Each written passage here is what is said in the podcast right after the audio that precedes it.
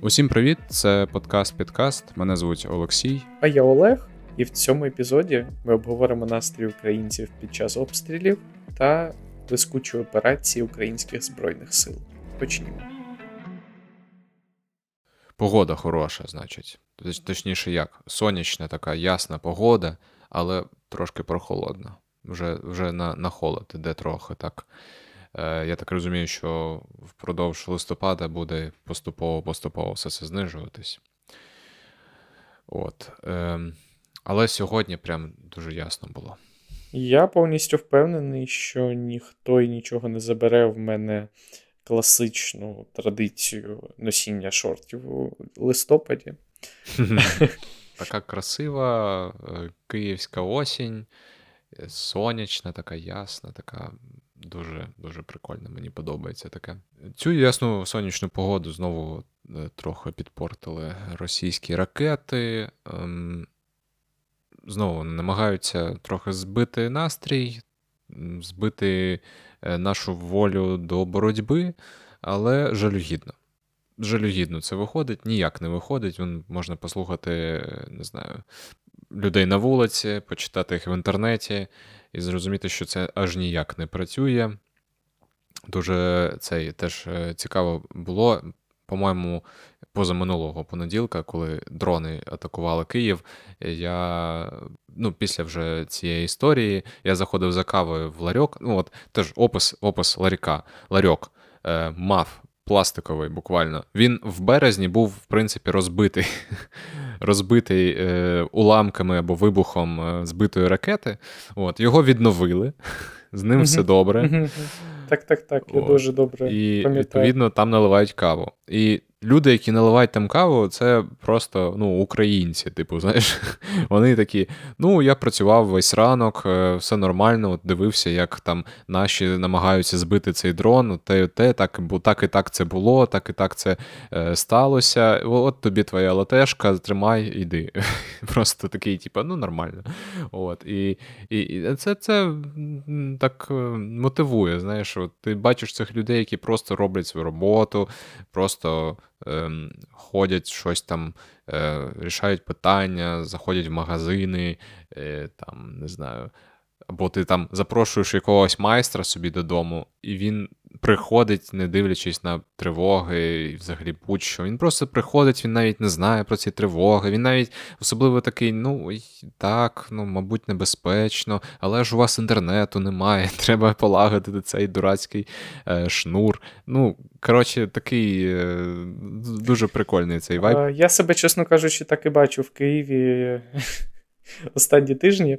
Е, це як іноді меми про айтішників ілюструють стоковими фотографіями таких е, чоловіків досить е, нарочито модельної зовнішності, знаєш, такою густою бородою і свіжою стрижкою, знаєш, таким, ще ще бажано з таким контуром е, чітким збоку. От, е, Я себе приблизно от таким чоловіком е, злегка таких от чад схильностей в зовнішності знаєш, бачу, просто вдягаєш свій улюблений в'язаний там светр, е, замовляєш собі pumpkin latte і дивишся в вікно, як е, поліція, Нацгвардія чи просто звичайний поштальйон, не знаю, збиває з АК-47 черговий російський дрон. От Мені здається, приблизно так і відбувається звичайний робочий день у місті Київ. Ментально я тут. Так, це точно. Я, от, до речі, теж недавно прочитав прикольну статтю, і, по-моєму, ми теж це обговорювали трохи, але ем, ну, може так, не не так детально. Ем, Вся ця історія з ракетним терором, вона ж, е, типу, як, пост... як показує історія як показує історія, вона не працює. Так, по секрету скажемо, але щоб росіяни не почули. Вона не працює на подавлення волі е, народу, який обстрілюють. Відповідно, часто в приклад наводять е, бомбардування Лондона е, в 40-41 роках. Прочитав дуже прикольну статтю про те, як лондонці під час цих бомбардувань, а я зауважу, це якби авіабомбардування, це набагато страшніше ця історія. Е, лондонці намагалися триматися теж свого якогось звичайного мирного способу життя. Ну, зрозуміло, що там з якимись сховищами, з якимись бункерами там і так далі. Але загалом намагалися якось, е, ну, типу, цей вайб життя, типу, вони зберегти. І це дуже дуже весело. От е, теж про окремо про повітряні тривоги. Тоді ж теж теж були повітряні тривоги. Цитата, цитата е, Джорджа Орвела, який жив в той час. Е, в Лондоні. Е, цитата з його щоденника. Минулої ночі близько першої години повітряна тривога. Ми піднялися і одяглися, але до сховища так і не пішли. Так усі чинять, тобто піднімаються, а потім просто стоять, базікають, що має дуже дурний вигляд. Але здається, природним прокинутися, коли чуєш сирену, а потім соромно соромно йти до сховища, якщо немає пострілів чи інших причин для занепокоєння. От. І це ну, це абсолютно показова історія. Там там багато таких цитат, і е, раджу читнути цю статтю. Патронам, мабуть, скину е, згодом. Е, Просто люди такі: ну, ми живемо своє життя. От е, що там обстріли, що там дрони, нам це не дуже важливо. Ми просто живемо своє життя і нам треба його жити. От Я, звісно, вражаюсь кожен раз українцями. І і з іншого боку, з іншого боку, я дуже часто думаю про те, як ем, українці, які живуть в ну, в гірших об'єктивно обставинах, ем, на ближче до лінії фронту, або там деокуповані місця, або там не деокуповані, але тим не менш, е, там, де відбуваються постійні обстріли, постійні проблеми з електрикою, з, з, з водою, з опаленням. Я, звісно. Е, співчуваю цим людям, як вони тримаються і всі ці там місяці. Я, ну, Моя якби, моя повага цим людям за те, що вони тримаються і е, зберігають себе. От. Е, але да, коротше, це дуже показово, як на мене. Я залишаюсь під враженням кожного разу, кожного разу дивуюся, кожного разу залишаюся під враженням, тому що ну, це прям ну, нереально. Ти дивишся на цих людей, і вони такі: ну, треба йти там на роботу, мені нічого не заважає, я піду там, е, зроблю сніданок, не дивлячись на те, що лунає сирена, е, і там, наче щось бахає в повітрі. Ну, абсолютно дивовижна історія. Е, як я нещодавно читав у Твіттері. 24 лютого було дві черги до банкомату і на завод. Так. Е, приблизно приблизно так.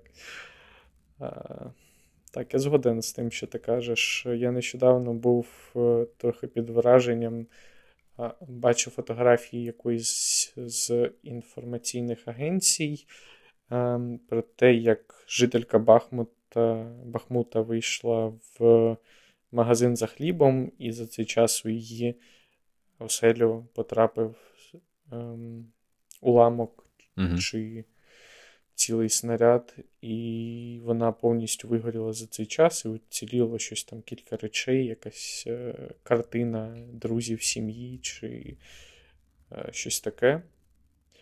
І мене це дуже вразило. Я багато думав про те, що ти от живеш не в те, що в прифронтовому районі, а буквально на фронті в своєму mm-hmm. місті. Ну, так. А, І просто та ситуація, в якій ти під час повітряної. Навіть не... Мені здається, тут вже немає поняття повітряна тривога в цій ситуації, тому що це, мені здається, перманентний стан, який не має. Ну, очевидно, якісь менш напружені, більш напружені моменти, хвилини, періоди, але це постійне напруження, і ти все одно виходиш, ну, йдеш на вулицю за продуктами, за хлібом, і це виявляється більш безпечним рішенням, ніж залишатись вдома. Угу. Ця ситуація і цей приклад мене зворушили трохи, і я намагався якось усвідомити цю картинку. Ну так. Не без е, складнощів. Згадав згадав теж історію нашої спільної знайомої про те, що вона під час повітряних тривог виходить е, виходить на ну, на вулицю, сідає на лавку, е, ну, спостерігає за красивим Києвом, за красивим районом Києва, в якому вона живе. От, Тому що їй якби не дуже приємно знаходитися, бути взагалі в цій бетонній коробці, де ти живеш, так? і чекати, коли щось буде чи не буде. Е, їй якось спокійніше виходити на вулицю просто і спостерігати, типу, за Києвом. Отак. Я ну, теж е, там думаю про те, як як же ж теж у різних людей по-різному бувається, тому що з одного боку, якби ти такий, блін, ну треба бути вдома. Е, там в коридорі, там, не знаю, намагатися якось там бути в в такій відносній безпеці за бетоном. А з іншого боку, цей бетон теж небезпечний, і люди по-різному ухвалюють ці рішення. Іноді взагалі ніяк не реагують на те, що відбувається, живуть своє звичайне життя. Ну і добре, якщо все добре, звісно. Але ну, буває по-різному. От, Але оце от історія про те, що ти виходиш просто на вулицю, сідаєш. Я розумію, чому це. Тому що ти виходиш на вулицю, наприклад, і там реально якось ти там контролюєш простір, ти там бачиш, що відбувається, ти там е, не знаю, бачиш небо, е, людей, які теж або думають про це, або не думають, але щось ідуть у своїх справах. І так якось спокійніше набагато. Психологічно просто. Це теж цікавий такий момент. Не знаю, як, наприклад, щодо подвір'я, але я розумію, в принципі, цю механіку психологічну, що ти не хочеш бути заваленим уламками чи щось подібне в такій ситуації опинитись, і знаходитись у повністю відкритому просторі стає спокійніше. Але.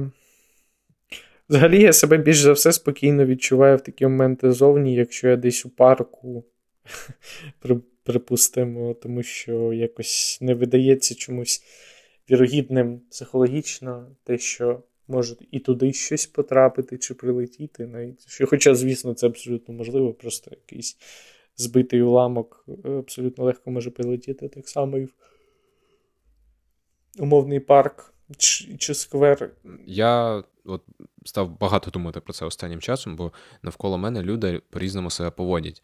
І от ну, я там, наприклад, там якось певним чином, а от люди там, не знаю. От мене є подруга, яка, в принципі, на це не зважає, ну, якось особливо на ці тривоги, вона так з початку війни себе поводить.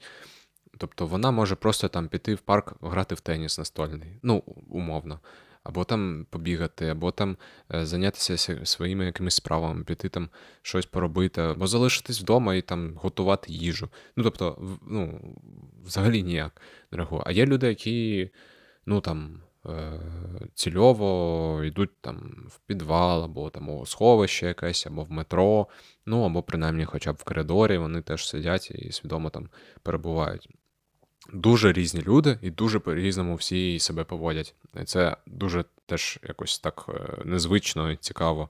І ти ніколи не знаєш, от.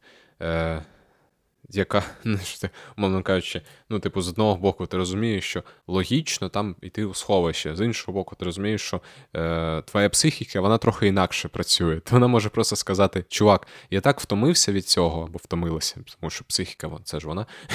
е, Я так втомилась від цього, що я нічого не хочу робити. Давай просто ляжемо поспимо. Все, типу, знаєш, от така логіка може бути. І це ну, теж буде там варіантом для цієї людини так, так вчинити. Я спостерігаю по коментарям до минулого епізоду, що всім дуже сподобався термін перевантаження ментального ППО, і, і це дійсно те, як я себе відчуваю часто, це коли кількість частота загроз і стає настільки втомлювати, що ти перестаєш на це з... якось звертати увагу, втрачаєш же сили якось реагувати на них, як має реагувати свідомий е, громадянин в теорії. І починаєш просто жити життя в своєму віртуальному світі, де такої загрози немає. Дійсно, так поводити себе не, не варто, але, мабуть, е, іноді переходити в такий режим щоб трохи набувати енергії та знову повертатися потім до більш відповідальної поведінки, я думаю, теж може бути цілком помічним.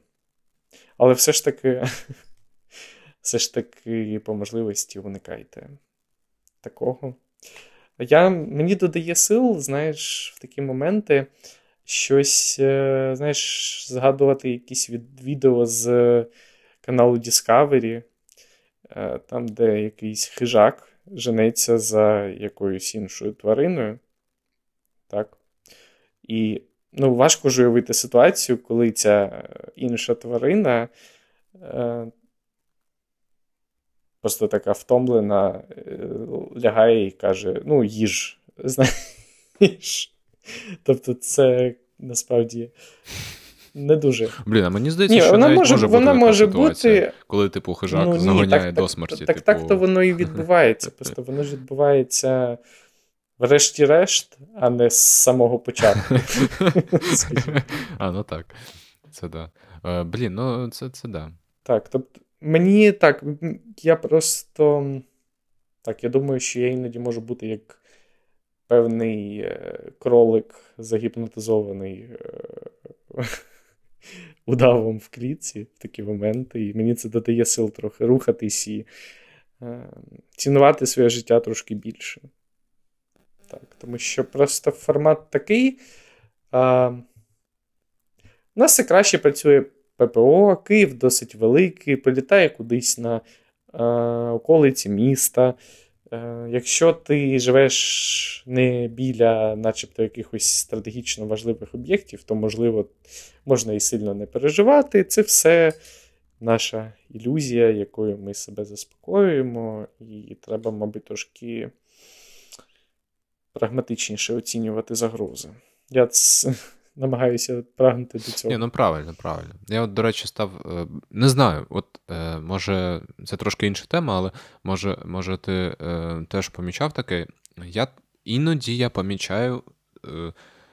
Коротше, очевидна і неочевидна думка. Люди чомусь стали вважати, що ці обстріли вони є відповіддю на якісь дії наприклад, Збройних сил України. Ну, це стосується, наприклад, там 31 жовтня. Е, Ракетні обстріли у відповідь на дії в Севастопольській бухті, коли е, надводні безпілотники взагалі звучить дуже прикольно, космічно, і сама операція дуже цікава.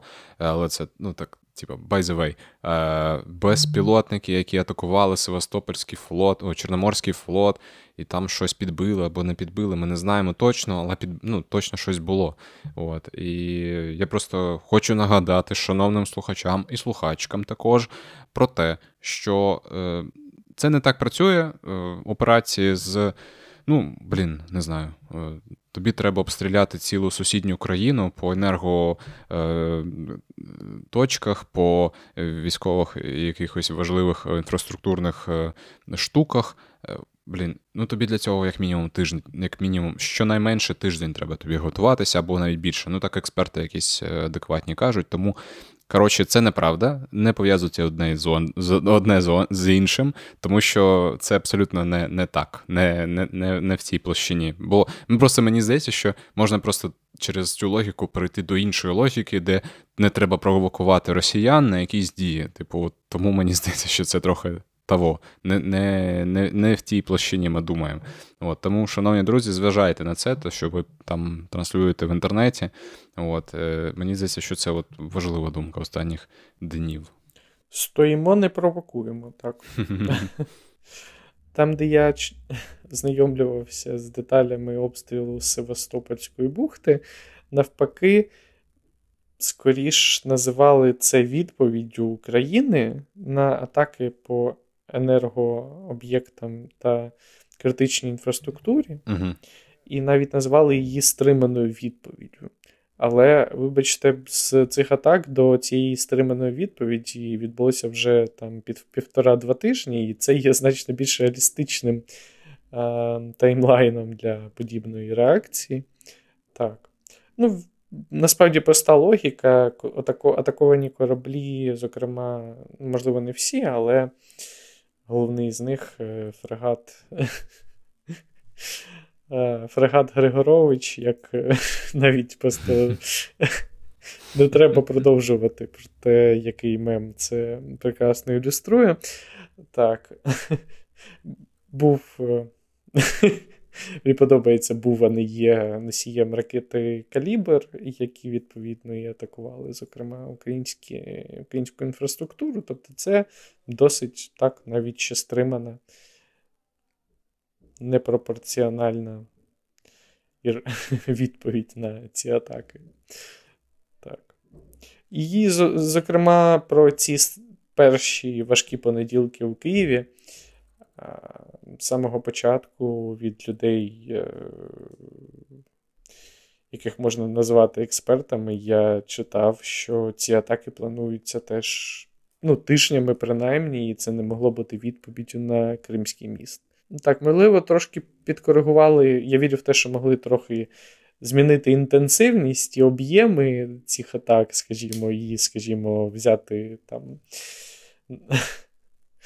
трохи більше цілий і трохи сильніше по ним вдарити, наприклад, відповідно цього, але не не, ну, не більш значно. Ну, так, я, я згоден. Ну, Абсолютно така якась химерна думка пов'язувати ці речі я, я б не став. А, Взагалі дуже прикольна ця була операція з, в Севастопольській бухті. Я був вражений відосом, який опублікували, і взагалі взагалі існуванням такої операції. Я просто існуванням надводних безпілотників, які рухаються кудись там, десь на воді, і врізають у щось, і вибухають. Що взагалі, куди, що, а. Це якісь технології, які мені до цього моменту були незрозумілими. А тут, от дивіться, відос, як як він летить, і ти бачиш обриси Севастополя. Це просто що? Вау! Ну, я вражений.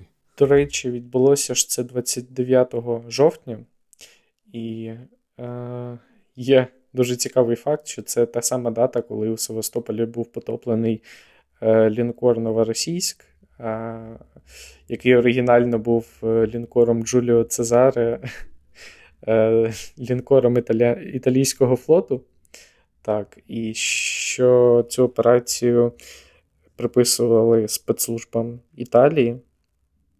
Дуже цікава історія, і про яку я вперше дізнався, страшно сказати, е, на історичній поплаві, а потім трохи почитав е, почитав про це на Вікіпедії. Дійсно дуже е, цікава історія для поціновувачів.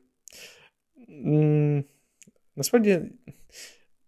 Нема нічого соромного в тому, щоб дізнаватись про якісь історичні факти на популярних подкастах, враховуючи принаймні те, як фрагментарно ми вивчали історію і Першої і Другої світової в школі, і е, що міністром освіти на той час е, був е, пан Табачник, наприклад.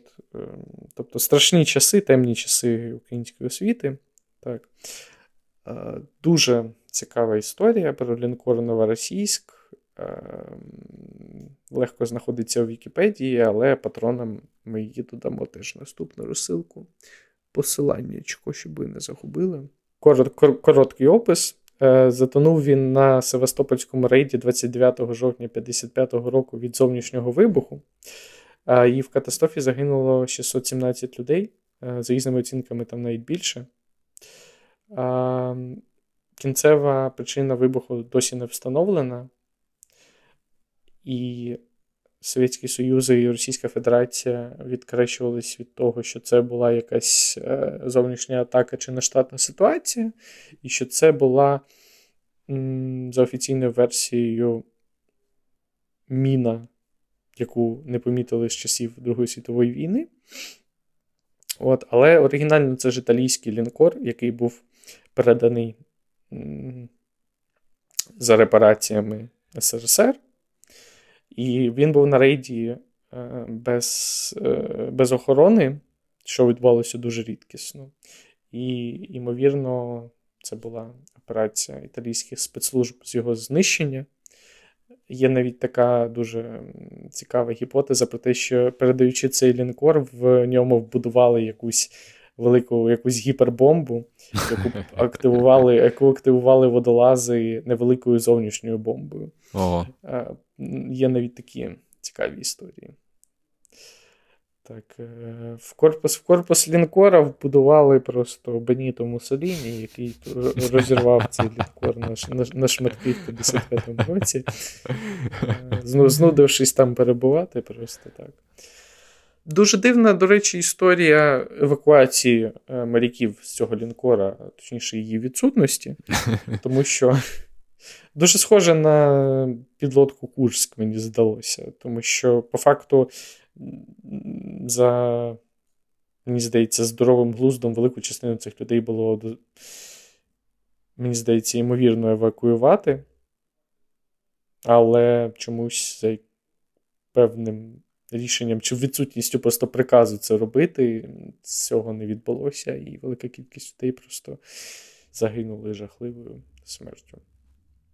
Ну і, звісно, інформація інформація про всі жертви і про деталі, вона, звісно, що досі засекречена. А імена на цій братській могилі з'явилися тільки вже постфактум, вже після розвалу РСРСР в Севастополі.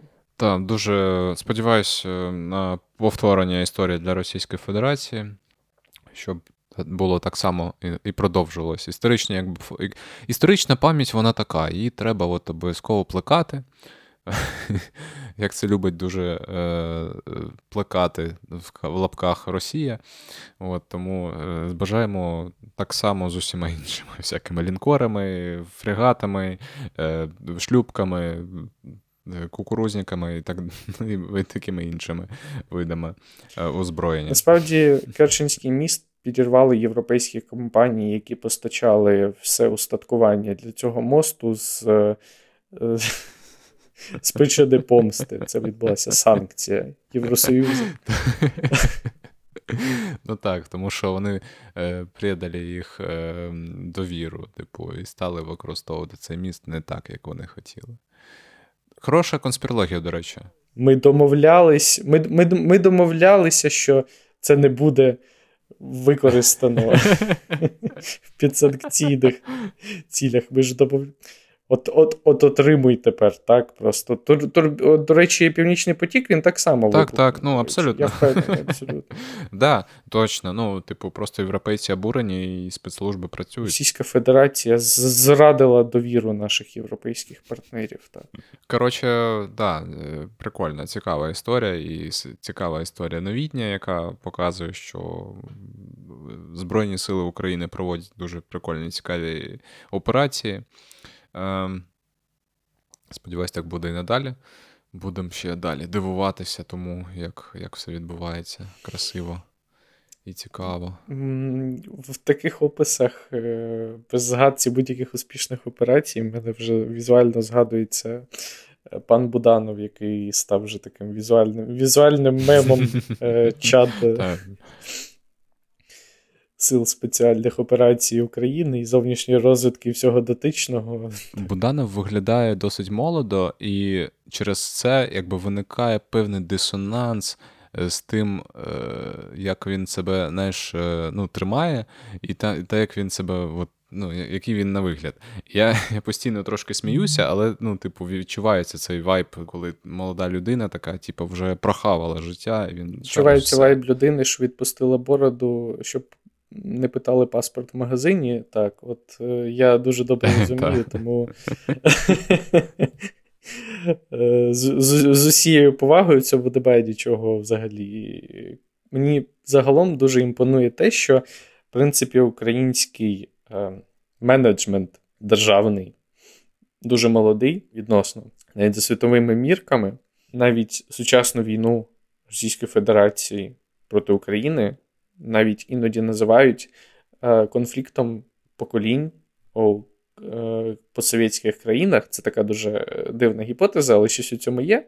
Тому що якщо взяти увесь е, керівний склад і Збройних сил, і виконавчої влади в Україні, це люди переважно горизонта там 35-50.